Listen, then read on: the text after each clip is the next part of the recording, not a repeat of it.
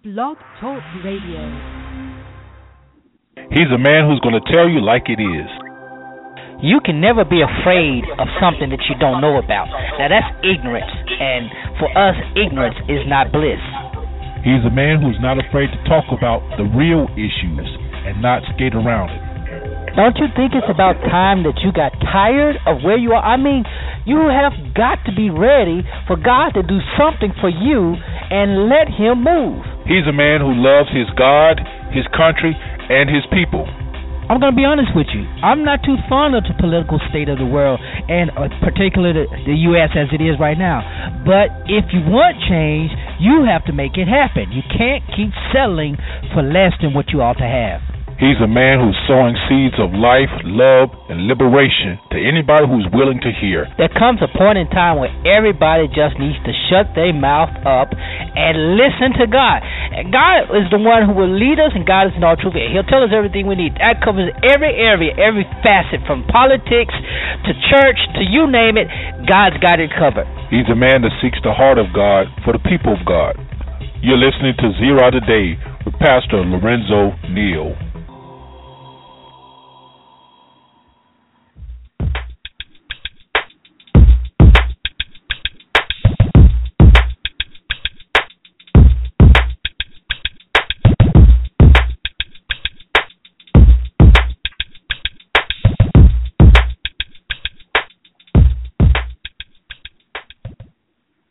Good morning and welcome to Zero a Day, Zero Today. I'm your humble host, Pastor Lorenzo Neal, hailing from Cajun Land, USA, here to present you with seeds of wisdom, insight, empowerment, and liberation. We're promoting a knowledge that is engaging and transforming, and, and we are here to help you, our listeners. Every time we are on here, we're here to help you to know and to impact the world around you. And as always, you're welcome to join us on this illuminating journey. There are several ways you can do so. The primary way, if you want to get your thoughts live on the air, is to call the number 347 237 5230. That's the number to call to get your uh, commentary, dialogue, whatever it may be, live on the air.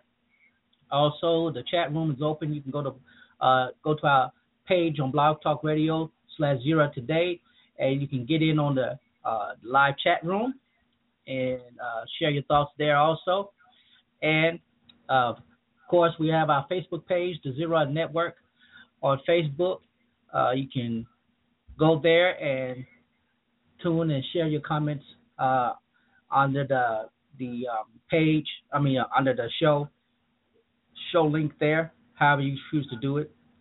Um, also follow us on Twitter uh, the uh, handle for the show is at Zero Radio, and my personal handle is at Prophesy on Twitter. And you can hit me up in email at Pastor Lorenzo Neal at gmail.com. Those are the ways that you can uh, get in touch with us and share with us. We all always looking forward to hearing from you, our listeners, for good feedback uh, uh, for our show, and what we're doing. We love to hear from you. We appreciate everything that you do. Uh, we got a lot that we're going to try to come proud uh, into the uh, to the show today. I don't know why I'm, I'm not able to talk, but uh, it is Ash Wednesday, so we're going to talk a little bit about Ash Wednesday. Uh, we're going to talk uh, about the religious standards, high religious standards and expectations that uh, has been a part of the Black church tradition for centuries, generations, and we're going to talk a little bit about that. But and we also have some news of course, that we always lead off with. But before we get started with anything else, let's go to the Lord in prayer. Father, we thank you for the day. We bless you for this is the day that you have made. We rejoice and we're glad in it. Now, Father, as we do the show, we ask first that you would just allow us to be yielded and guided by you. Let the words of our mouth and the meditation of our heart be acceptable in your sight. God, our rock and redeemer. Amen. Well, as I said before, it's Ash Wednesday. And um, beginning of the Lent season. So many people are giving up something for the next 40 days. Or I like to, I, I'm starting to use the word suppressing a desire for the next 40 days. Uh, they're they're finding ways to circumvent that particular desire or uh, whatever it may be. If it's a fast, you know, they're giving up uh, food or they're giving up cold drinks. I'm sorry, uh, you know, we say cold drinks so, but they may be giving up soda. They may be giving up uh, sweets. Um, maybe giving up television. Some maybe giving up social media. Whatever it may be, you know, they're they're, they're suppressing that particular desire for 40 next 40 days, and um, it's a good thing. And as I said in the last Periscope, if if you do it, you know, do it with intent. Do it with intent, not to take it up again and just say, okay, I went this long without it, but do it with the intent of being liberated spiritually, being renewed, and being encompassed by the grace of God and empowered that when the 40 days of Lent is up and you're ready to go into the Easter season and, and celebrate the resurrection and liberating power of the resurrection, you can do so without any inconvenience and without having to say, okay, I lasted to Good Friday. You know, I've done that, and I know a lot of people do that, but that is what it is. You know, and uh, for those of you who don't observe that's good. Maybe you should look into doing that. Maybe it could be the launching pad for you to develop a greater sense of spirituality, you know, or greater sense and a greater appreciation for life as uh, what we have here in the West, you know, where we're able to give up. Uh, something to think about. So let's get into let's get into some of these news stories. Uh, I don't know where to begin. There's a lot. There's there's a literally. I'm looking at some stats and I'm reading uh, quite a few things that caught my attention. Um, uh, pastors of Atlanta premiered last week, and um, like the other two uh, segments of that particular show, uh, it's, it's already got an interesting start. Uh, already got an interesting um, season to promote. The characters uh, are different, you know. You know, they're not as blingy or well, I don't know. I, I just call snippets. I didn't watch the entire thing, but of course, the stand up, standout uh, character in this particular uh, brand of the Preacher series is Le'Andria Johnson. Of course, you may know she's a, a season winner of BET's Sunday's Best, who who has been tainted quite a bit over the over the years since she's won, even before she won. But she's been tainted quite a bit. Uh, so much so that uh, you know I I, I know I, we talked about this before with her Periscope, but uh, on the show, of course, in in, in the in the uh, premiere, she she's seen distributing cigarettes and condoms, and her stance on same-sex marriage, all of that generated most of the controversy. And, again, I'm not I'm not surprised by it. I know a lot of people were surprised, and um, even one person in particular was uh, concerned enough to speak out on Periscope, and that's the person of Pastor Donnie McClurkin. And of course, you know, Donnie McClurkin, uh, being a judge on Sunday's Best at the time that she was a contestant, uh, spoke up about her uh, character flaw. I guess you can say that's the best way of putting it, uh, regarding her appearance on what um, Preachers of Atlanta, and it comes across as a open rebuke with love, you know, in love rather.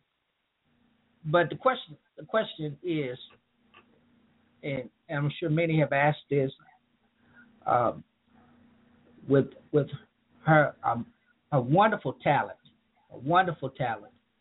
It was clear as a contestant that she she faced a lot of internal struggles that she didn't eh, she didn't uh, meet quite the standards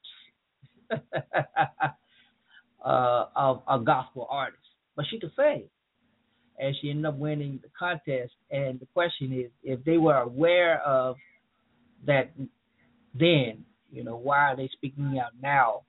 Why did they use that as a means of, you know, not allowing her to win, putting her in that in this place, you know, or not putting her there, but helping or assisting in her getting to this place where she's an embarrassment to them now. And I, I guess embarrassment is a strong word.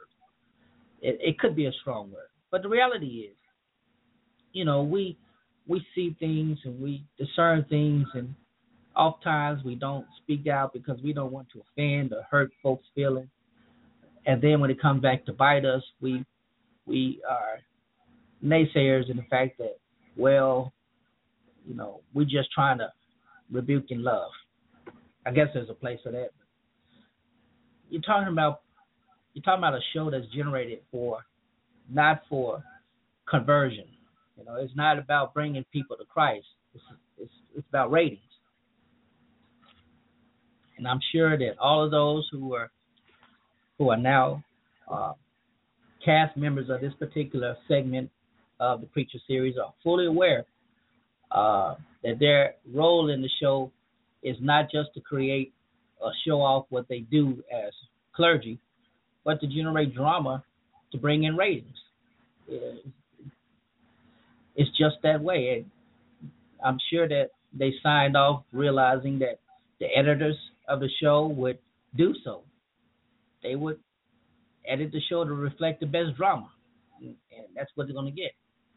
Now I'm not sure what the rest of the antics would be like, but from that first episode, of course, it's going to draw crowd, and it bring, it likens itself to that season that show uh, on Lifetime, Preach with with the female prophetesses, and you see that was short lived. The cry, the cry for protest. I mean, the protest cries uh, helped bring that show to cancellation, and yet in in this in, in uh, Oxygen there is no, or if there is such, is is not enough to have halted the series.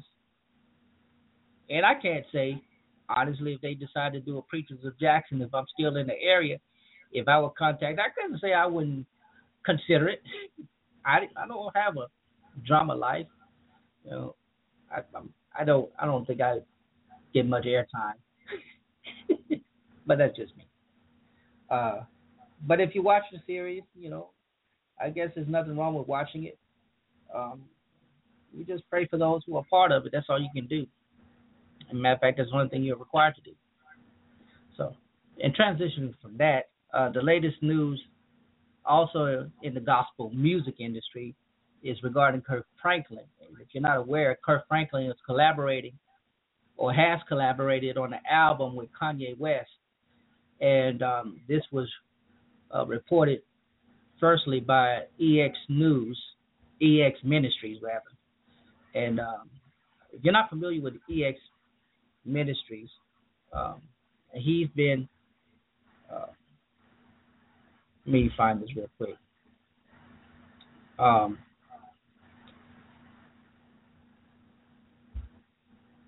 God, excuse me, just for a second while I pull this up. Um, G. Uh, Craig, G. Craig Lewis. I think that's. I think I have it right. Yeah, G. Craig Lewis. I had to forget. I don't know how I forgot that.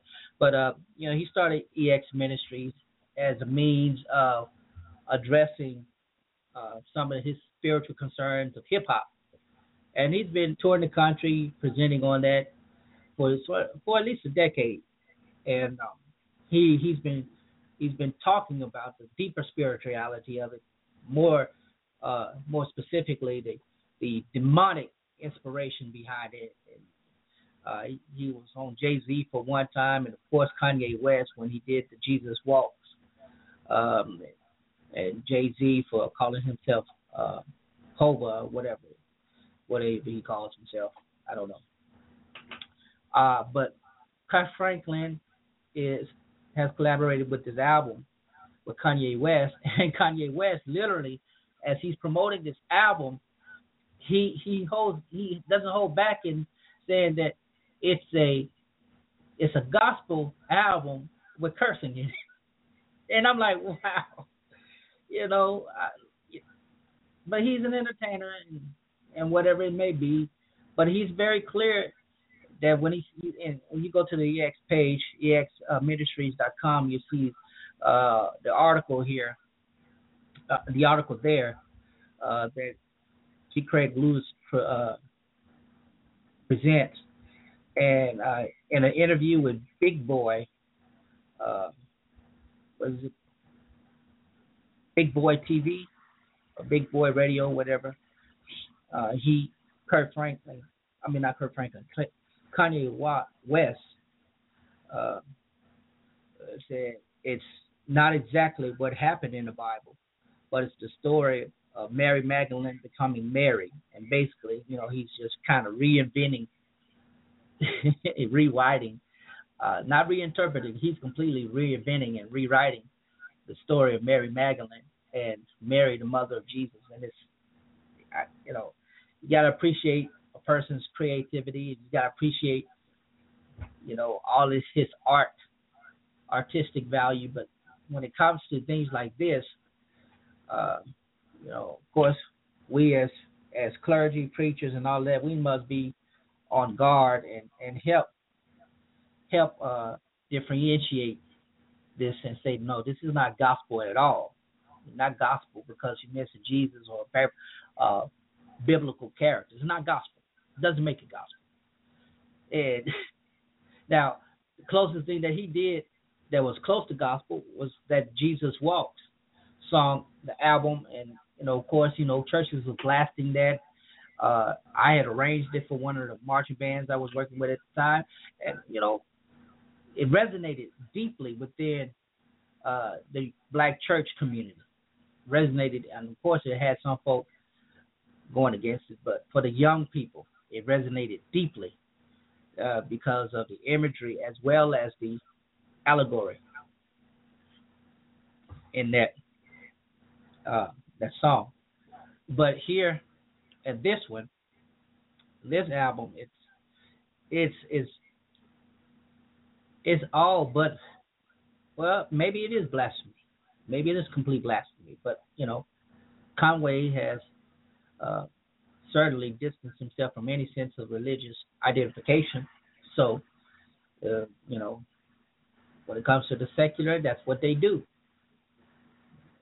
But when we talked about a gospel artist collaborating and such, that's that's that's tricky. But then again, as I said before, uh, not I said some time ago, Kirk Franklin has always walked a very, very thin line when it came to circular music. I mean, he incorporated uh, uh, the bulk of his music library is secular, in sense that uh, you know he he revamped how uh, secular songs were used and just put gospel lyrics or uh, more inspirational, positive lyrics to them.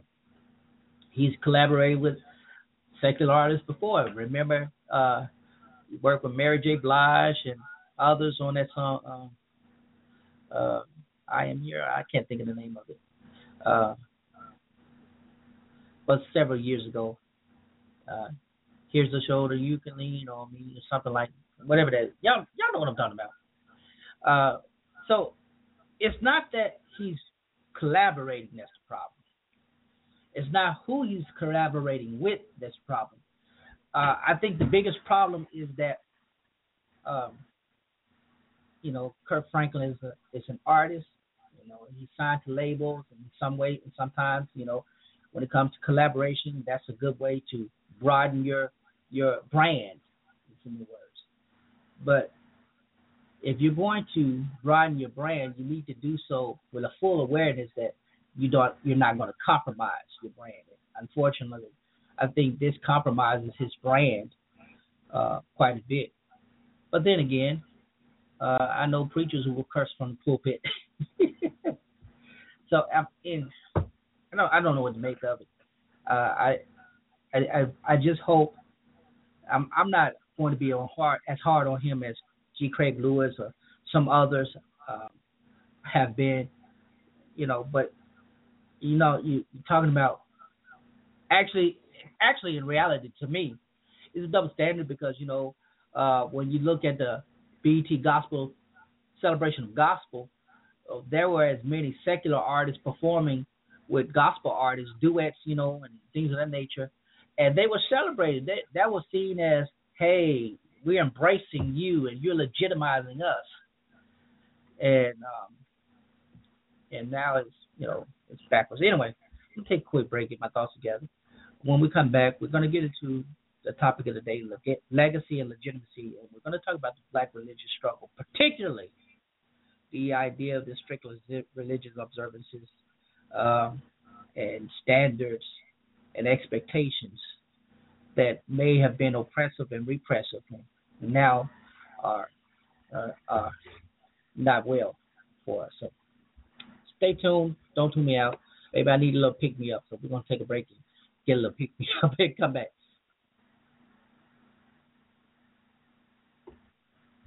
Thank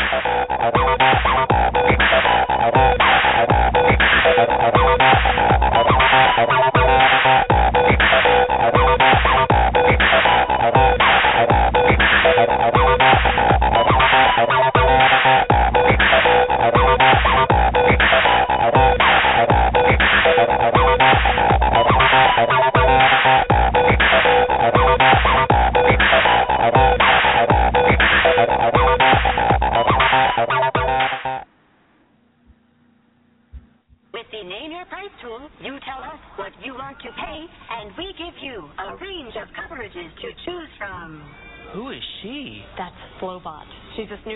Trying out, mostly for like small stuff. Wow.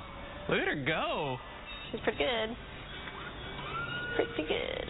Hey, Flowbot. Great job. Oops. Uh-oh, Flowbot is broken. The Name Your Price tool, only from Progressive. Call or click today. Folks, you only have a few days left until Valentine's Day. Guys, you're running out of time, but you're not running out of options. You still can get your loved one, your significant other, your mama, your sister, your auntie, or your cousin. You can still get them a very great gift if you make choice to go to Shari's Berries. Shari's Berries has some of the best covered chocolate covered strawberries that are in the world, and I'm telling you, I've had them and I've shared them, and everybody's been happy with these gifts and reasonable price. And and think about what you're doing now.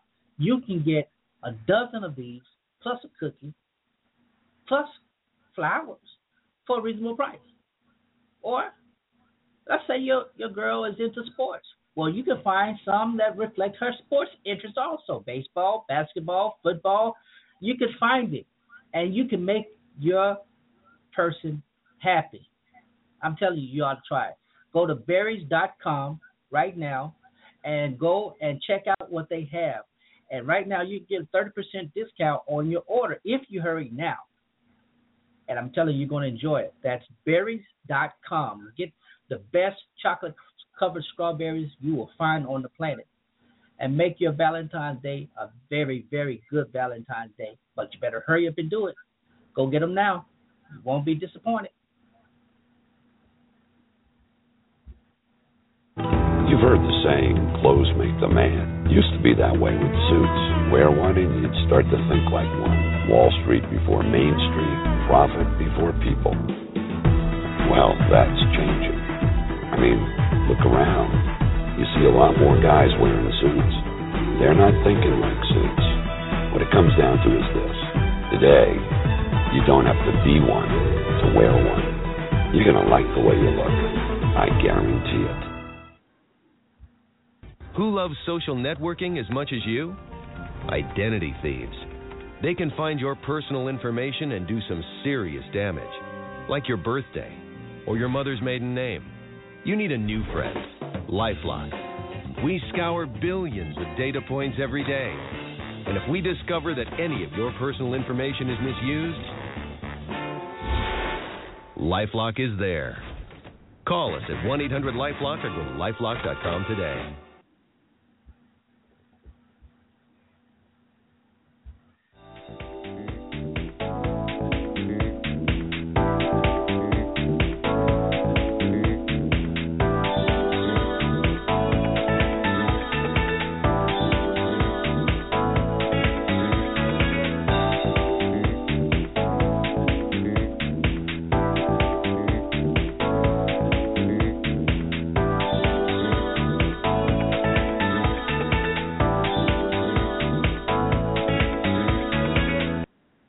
Right, welcome back to Zero Today. Again, I'm your humble host, Pastor Lorenzo Neal. And again, we thank you for tuning in with us today on this Ash Wednesday, the first day of the Lenten season. And if you're observing Lent, we're praying blessings for you and that you will be empowered uh, during your days of observance. So, in this last segment, we, we talked about uh, Le'Andria Johnson and preachers of Atlanta and Kirk Franklin and all that's going on here with collaborating with with um, Kanye West. And it kind of segue. I, I, wanted to segue this into our topic today uh, regarding the Black religious struggle, uh, our legacy, and our struggle for legacy and le- legitimacy over the last uh, at least two and a half centuries uh, that most of our uh, black churches have existed. And I know a lot of people still have a problem with this idea, this idea of a black church and a white church, and said as we're one church. Yes, we are one church, but we are expressed differently. Uh, you know, you're not going to find the uh, carbon copy of anything when it comes to religious expression, not even in other religious uh, faiths. You're not going to find a carbon copy. We are expressed differently, and and the uniqueness of the black church is what I enjoy talking about. So I don't I don't intend to offend anyone by just being specific, but you know my experience is that of the black church in its different expressions, and we're talking about that a little bit later. But in its different expressions, the black church has been and is a very unique institution. Um, and I, I I always counter this argument when people say, well, uh, Christianity is slave man's religion. I have to remind people, no, Christianity was not forced. Well, yes, it was forced in in many cases on slaves as a means of controlling them, as a means of manipulating them. Yes, but you know, when you go back to the first century and you, you discover that uh, the Ethiopian church has been the Ethiopian Coptic, Coptic church has been in existence since the first century and largely unchanged and unfettered since then. And the expressions that they have, the sacredness of, that they have for their faith is amazing. And even though uh, it's not as known, it's well documented. And both the Egyptian uh, Jews, I mean, not Egyptian, the Ethiopian Jews and the Ethiopian Christians uh, go back centuries before uh, the modern idea of the Western Church. Okay, and of course, the Ethiopian Jews centuries before the even Christianity. So that I just wanted to preface what we're talking about because um, when we do think about the black church, and, and from my experience growing up, you know, there was a lot, you know, there was a high moral inside the church, not necessarily outside the church, but inside the church.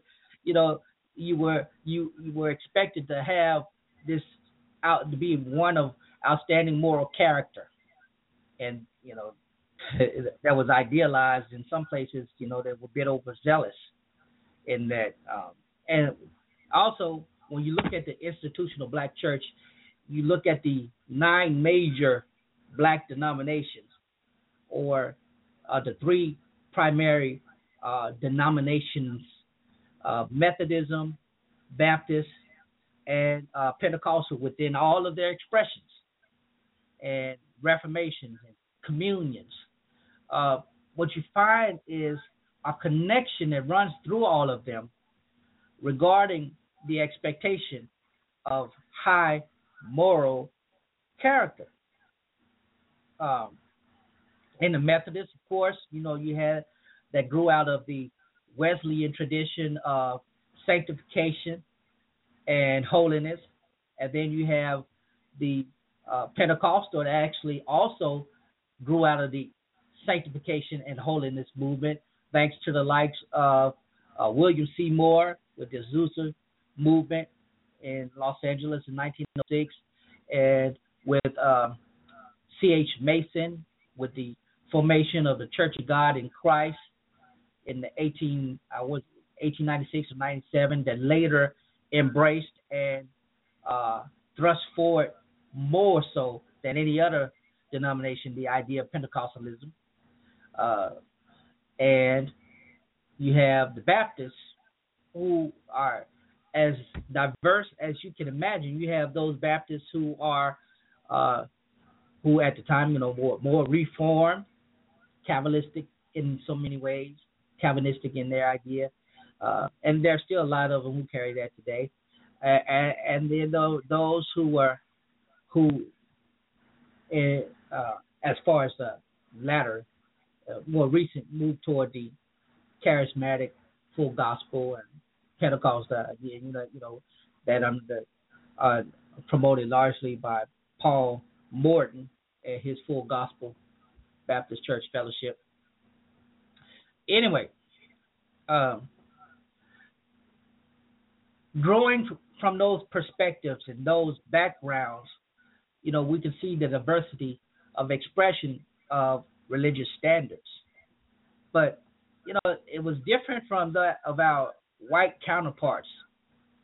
You know, uh, I think about uh, uh, Hawthorne's, I think, Scarlet Letter and during the Puritan time. And, and while slaves were embracing a sense of religious uh, identity during that time as they were coming over to the to the colonies in the latter part of the 17th century. Um, they began to identify, you know, find some means of integrating this idea of Christianity into their worship experience, you know, their religious practices. But it became more recognized and, and more formal, of course, during the 19th and the 20th centuries as these churches became more independent and more independent they became, uh, they were able to establish a greater sense of religious identity to uh, differentiate themselves. And for example, you know, with the Pentecostals, their their various branches, the holiness was not just in behavior, but it was also in attire.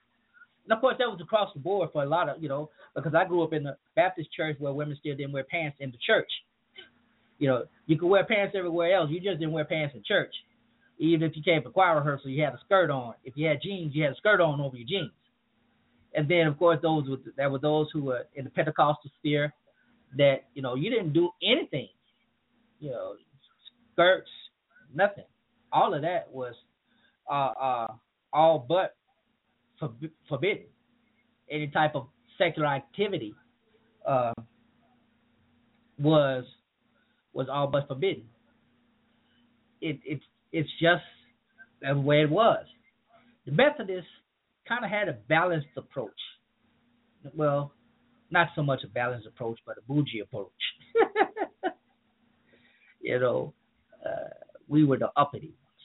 So many words. I I know that's a very general generalized way of putting it, but it really was. And uh, it is what it is. Let me take this caller and we'll get your thoughts. Caller 314, you on air? You know, you was talking about the chronological creation of religion. You mentioned the Coptics. And I hear blacks in America take credence of what the Ethiopians was doing. The blacks in America is not the same as the, the, the blacks in Ethiopia, should I say the East Coast. East Coast Africans and West Coast Africans have various dissimilarities. And, you know, you can see that today, but Christianity the Cushites fought off the excursion of Christianity into their lands. They fought off Justinian and they fought off well they fought off Alexander and they fought off Justinian. And they also fought off the spread of Islam into their areas. They fought off the spread of Islam for almost a thousand years. So they was content with the deities that they had, which was Amun. Matter of fact, the Kushites marched to what they call today Jerusalem to help the Yahwehs to fight off the Assyrians, who was led by Sennacherib. The Assyrians had their own god, their own deity, and the Cushites' deity was Amun. So, if people study the, the chronological history of how these things came about being, you know, Yahweh is created had Yahwehism, then your Judaism, then your Christianity, then Islam. You know, as we see it, of course, it's not as it was today, but that's the way they came about. Now, you talk about the Ethiopians today in Gondar in Ethiopia, the so-called Beta Israelites.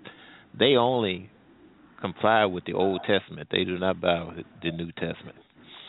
And another point, the Africans that was brought to the New World, they was following Judah. They were sorry, they was following tradition, and they was following Mohammedanism, which came to become Islam.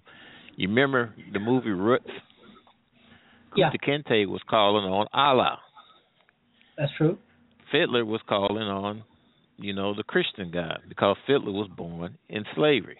Kunta Kinte had just been captured and brought here. They uh, Stanley, Martin Stanley, and and uh, Livingstone had not worked their way down into West Africa until the 1800s, and there was no missionaries going into what they call the hinterland. They was there on the coast, so uh, yes, you had missionaries then that was trying to spread Christianity into African countries, which they did do, but that was recent in history. It wasn't very early on. So, okay. Yes. So, what what would you say regarding their idea of religious morality, um, and, and well, its influence on the, uh, what you call religious, yeah. Well, men created their own gods. Every society had their own deity, and religion springs out of ethnic groups' culture because it's in the culture where you set the rules and the regulations, you set the ideas about marriage and so on. You know, even in the Bible, it tells you who not to marry. People don't believe that. Uh, the God of the Old Testament say, "You are a particular people unto me." They tell you don't have no other God. So it was for those people that created that that they was talking about uh, it was Christians that called what you call the first five books. They called it the Old Testament. Just think, the people who wrote it, how could they call it the Old Testament? What were they comparing it with? So somebody else called that the Old Testament when they created what they call a New Testament, and it was just a uh, a roundabout way to put themselves ahead of or on top or have more recognition from a historical content. So morality is whatever a society called morale, morale. Uh, here in the United States, it's okay for two men to marry. You go else place in the world, you can't do that. That's not moral.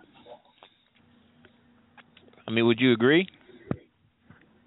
Uh, yeah, and uh, of course, you know those countries are still largely uh, more, uh, you know, Islam, Islamic in most cases, not uh, not Christian, and ones that are no Christian, in African countries, uh, yeah, you yeah, got African societies, the yeah, that are Christian are, are largely found in the the African and South, you know, Latin American, South American communities, uh, countries. Mhm. So that's the way it is. Now you know recently they just discovered a tribe of people right off the southern coast. Let's see, yeah, southern coast of India, on an island called the Jarawara, that on the Andaman Islands. And that group, those people are jet black, and they have the oldest biological genes unadulterated on the planet that we know of. You know, they're still groups of people on this planet that have not even came in contact with civilization. Believe it or not. And they don't. They have. They did not even know chicken pox, mumps, or even a cold, the flu. The same way the Hawaiians. They didn't know chicken pox, the mumps, the cold or flu. And also, uh, many of the groups when Cortez was doing his explorations in the South America, uh, when they came in contact with those indigenous people, well, disease like to wipe them out. Uh, Africans didn't know the cold or flu until they came in contact with, you know, European uh, explorers. Believe it or not. So you ask yourself if these people don't know anything about Christmas, don't know anything about quote unquote the Bible, then how what do they have? What they have what they created for themselves. And that's uh they they are just as legitimate as anybody else, any other group. I I I agree. I agree with you, and I appreciate you for giving calling in and sharing that. Now I know that'll make you want to do some more studying, but it's good. it's good to do the study. You know, I spent eight years going in and out of pyramids, tombs, and temples over in in Egypt, and you'd be surprised at the things that you see. We uh, they do ex, excavation on civilization, going through people's garbage that existed sixty five thousand years ago. So man's been around a long time. White skin is relatively new to the planet because it had not evolved. I mean, you go up in the northern areas and you stay with lack of sunshine and you don't you drop your melanin. Your body don't need it any longer. You need it in the tropical zones because it protects you from the harmful uh, rays of the sun. Uh, if you ever looked at a map of the world and put pins on the number of incidents of, say, prostate cancer with black men, you have relatively few around the equatorial areas. You have quite a few in what's now called Western societies. Maybe it's because you're not in your own your zone. You know what I'm saying? of course, there's always possibility. Uh, but you know, when okay, I I'll about, let you get back. Yeah, I'm sorry. Go ahead. No, no, no. No, I don't want to take up your your show, but I just wanted to add that I just happened to drop by. Okay, well, I appreciate that. That's great insight. Uh, um, I, I did research the uh, the article that you mentioned, and it's always insightful and also ways wonderful to get new information like that. I wasn't aware, and I'm sure a lot of people weren't aware of, uh, of that that uh, that tribe that's been untouched. But it's great to learn it. Mm-hmm. Yeah, they've been around. They the oldest. They they have the oldest uh, DNA on the planet. You got the Aborigines on uh, Australia. They say they remember when well they remember when Adam and Eve came to town. And I think they're just joking, but uh no, that's just the way it is. People uh humankind, we all humans, only one race that's a human race, but there's different ethnic groups and those ethnic groups are different because of the environment that they lived in, the experiences that they have, and that helps to set their mode of thinking, their ideas, and you know a whole host of things. Russians do not get along with white Americans here in the United States. They're different. They Russians are Asians. That's Eastern Asia. In France, they're Western Asia. Europe was not a continent. Europe is connected to the continent of Asia. So they got the power to call anything they want nowadays. The international date line was down the middle of the Great Pyramid. Now they've moved it over someplace in Europe. You know, so what's your what's your astrological sign? You Aquarius or? My astrological sign uh, it is mm-hmm. Gemini. I guess. Well, guess but what? It, is Gemini. it was not. It was not called Gemini. It had already uh-huh. been named. so when somebody sits you down, open your palm up, and say, "Well, you're gonna do this because you Gemini," you should look at it and say, "Give me my money back. You crazy." because it was called something other than Gemini by other groups of people, and it don't mean the same. That's right. Well, look, I appreciate your call. Thank you again, man. I appreciate you. Okay, I, I continue to listen, young man. Okay. All right, continue to listen. Spread the word. Thank you so much.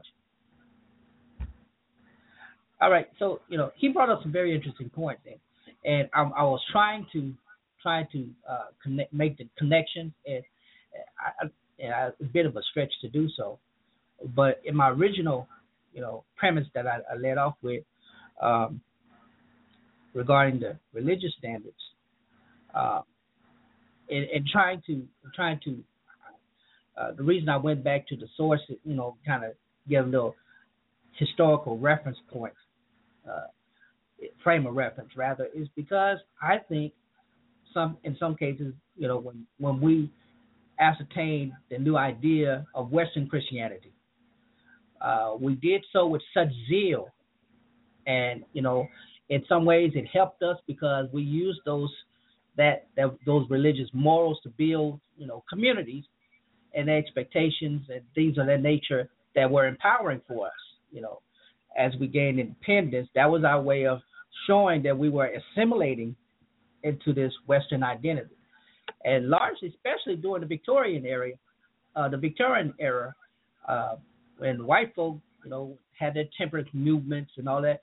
You know I, I was surprised as I've as I've read in, on this and uh, how much we embrace how how not only how much but how quickly and as zealously we embrace the idea of temperance and prohibition and uh, and although we had our juke joints in the backyard or in the swamp or the bayou or wherever it was, and you know I, I I think about you know the movie The Color Purple, and you know the juke joint that um that Harpo built, you know, way back in the in the back, not but still close enough to a church, so that even when Sugar Gabriel was getting her groove on in the juke joint, she was able to hear a song from the church where her dad preached, and you know he had just pretty much disavowed her because you know she was in the juke joint. and, and that type of that type of thing. And of course, you think about uh, you think about all all the the preachers that were banning secular music, or uh, matter of fact, you think about the secular artists, and all of them. Most of them say they got their background singing in the church, uh, and then eventually, with less restriction, moved out into the the secular world of music, uh, especially groups like uh, the Isley Brothers, uh, the Barge, uh, uh, those groups, and, and, probably many others. Uh, Maurice White, as we celebrate his life and legacy, you know, his father being a preacher, his family being rooted in the church, and he built on that sense of spirituality to create the elements of earth, wind, and fire. So I salute you, my brother Maurice. May you rest. But you know, in, in so many ways, that zeal helped us but I think it hampered and it damaged us quite a bit also because it, it created uh, this cognitive dissonance, uh, wanting to be one thing yet being another. You know, wanting to be holy and realizing that you were far from it. Uh, I think about my own personal religious experience and expression in that sense, where you know you see the standard that's been raised and you try to ascertain that and realize that it's all is all but unattainable, as Paul wrote, writes in Philippians. You know, not that I've already attained, neither am I already perfect, yet I press to attain that for which has apprehended me. Uh, and of course, he says, I press toward the mark for the prize of the high calling in Christ Jesus. And it's that pressing uh, for the attainment of, some idealized self that has created quite the struggle, the religious religious struggle that I'm, you know, and in our in our in our in our effort to be legitimate legitimized by the Western Church, we created this. You know, we have a legacy, a rich, rich, rich legacy of being independent thinkers, uh, creating uh, atmospheres of worship that are lively and expressive. And that's one reason why the founder of the African Methodist Episcopal Church, Richard Allen, stayed with the Methodist Episcopal Church because, in his words, he's like, this was the best means of religious expression for those blacks in his area that he felt. He felt that way. Now, uh, others who joined him, uh, who, who walked out of uh, St. George's Church with him, uh, one in particular, Thomas Coker, went to the uh, what is now the Episcopal Church and became a priest. And he liked that the high order, you know. But but that that sense of religious freedom being expressed across the board in the black church, you know, you had those shouting Baptists, you had the shouting COGIC, and you had some shouting Methodists.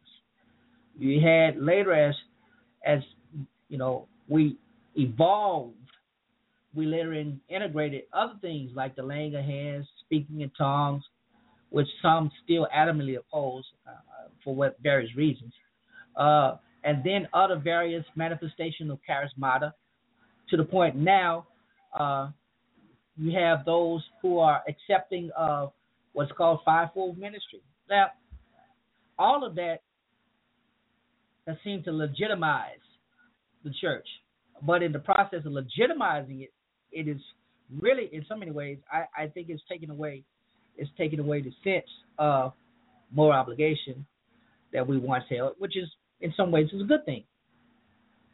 It's in some ways it's been, you know, laxing the burden of the striving for holiness has been good. But at the same time, it created the kind of things that we're seeing now being reflected in the black church. Uh, when you have characters, persons like Le'Andria Johnson and other, you know, others who are exploiting this freedom. And Paul writes in Galatians chapter five, he says, "You indeed are free, but do not use your freedom as a means of sinning. Uh, do not allow that freedom to get you to sin or cause you to sin. Uh, and I, I think part of our religious struggle now, no longer do we wrestle uh, or struggle with the sense of identify identifying as a solid religious uh, body, you know, or we no longer struggle with legitimizing our worship experience because you know white folk are intimidated. They're imitating our worship experience. they're imitating our shouting. They're imitating our preaching. They're imitating our our singing. So we have been legitimized in that sense, uh, but we have lost, you know, the other the other things that have been empowering to us. That dissonance is creating a greater uh, disparity, and which is why a lot of people are, are leaving. Of course, they'll say there's hypocrites in the church. Yes, there are always been always been hypocrites in the church. I mean, heck, there were hypocrites in the disciples. Judas was a hypocrite. Peter was a hypocrite. Was a hypocrite. You know, and they were followers of, of, of Jesus. So you know that that argument you know, it's insufficient. It's not. It's fallacious at best. Fallacious at best. Uh, but my question, my question is now, what do we do? How do we get back to that sense? And as the brother said, yeah, morality uh, is created in so many words. You can you can you can say that, depending on who you, what uh, philosophy of morality you ascribe to. If it's Kantian, if it's um, Aristotelian, it's, you know, depending on that, uh, we could get all across, go all all around the board on that. But the idea that this sense, this the way we we uh, integrated this this sense of zeal for uh, a religious standard, uh, moral standard, empowered us, you know.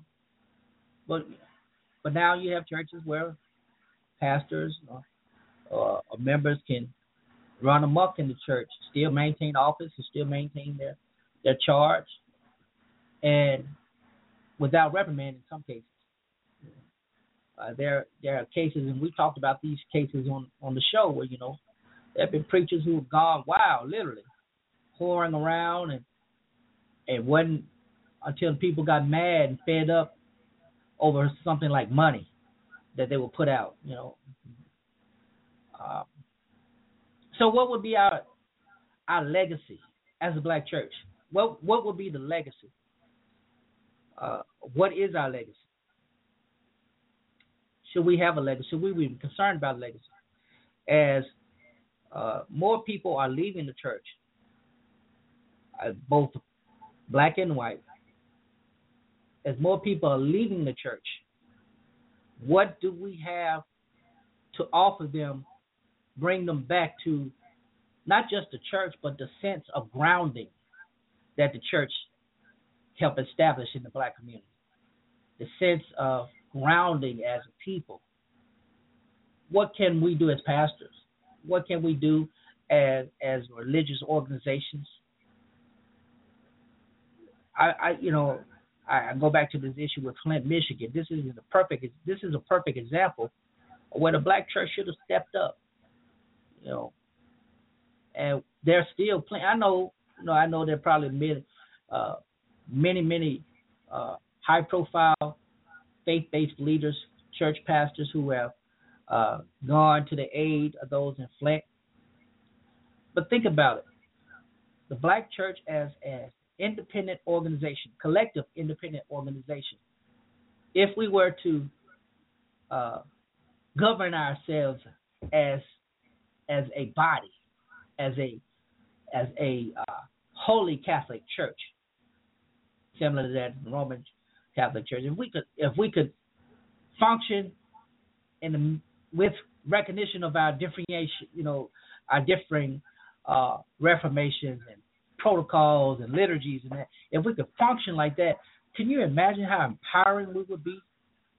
How powerful we would be. I know that's a, a dream for some, but it's a possibility. I like to think of it. I, I like to think of the time when we will not need crises like Flint, crises like uh, Trayvon Martin or Mike Brown or any of these injustices that we're seeing. Uh, we wouldn't need crises like this to get us into motion to act. But it is what it is. Listen, I've, I've run out of time. Thank you for listening. We'll be back here next week with the Lord, uh, uh, as the Lord lives, leads us to do so. And I want to take this opportunity, if you're in the Jackson metro area, invite you to come out to the New Bethel Church. Um, this coming Sunday, we'll be observing our annual Men's Day, and our speaker will be the Honorable uh, Victor Mason, who is the sheriff for Hinds County in uh, Mississippi. So we're excited about that. Want to give you the opportunity that. Also, if you haven't done so, go to lorenzotneal.com and go to the bookstore. Go to the store and order a copy of my book, A Breach in the Family. Uh, I'm telling you, it's a great book, and you'll be you'll be blessed by. You can share it with uh, your families and help be empowering to uh, those around you. Uh, also available on Amazon.com and Barnes and Noble, all of this stuff. But anyway, that's my plug for the day. I hope you have a great weekend. I hope you have a great Valentine's Day. Till then, this is Pastor Lorenzo Neal. I'm out. God bless you and God keep you.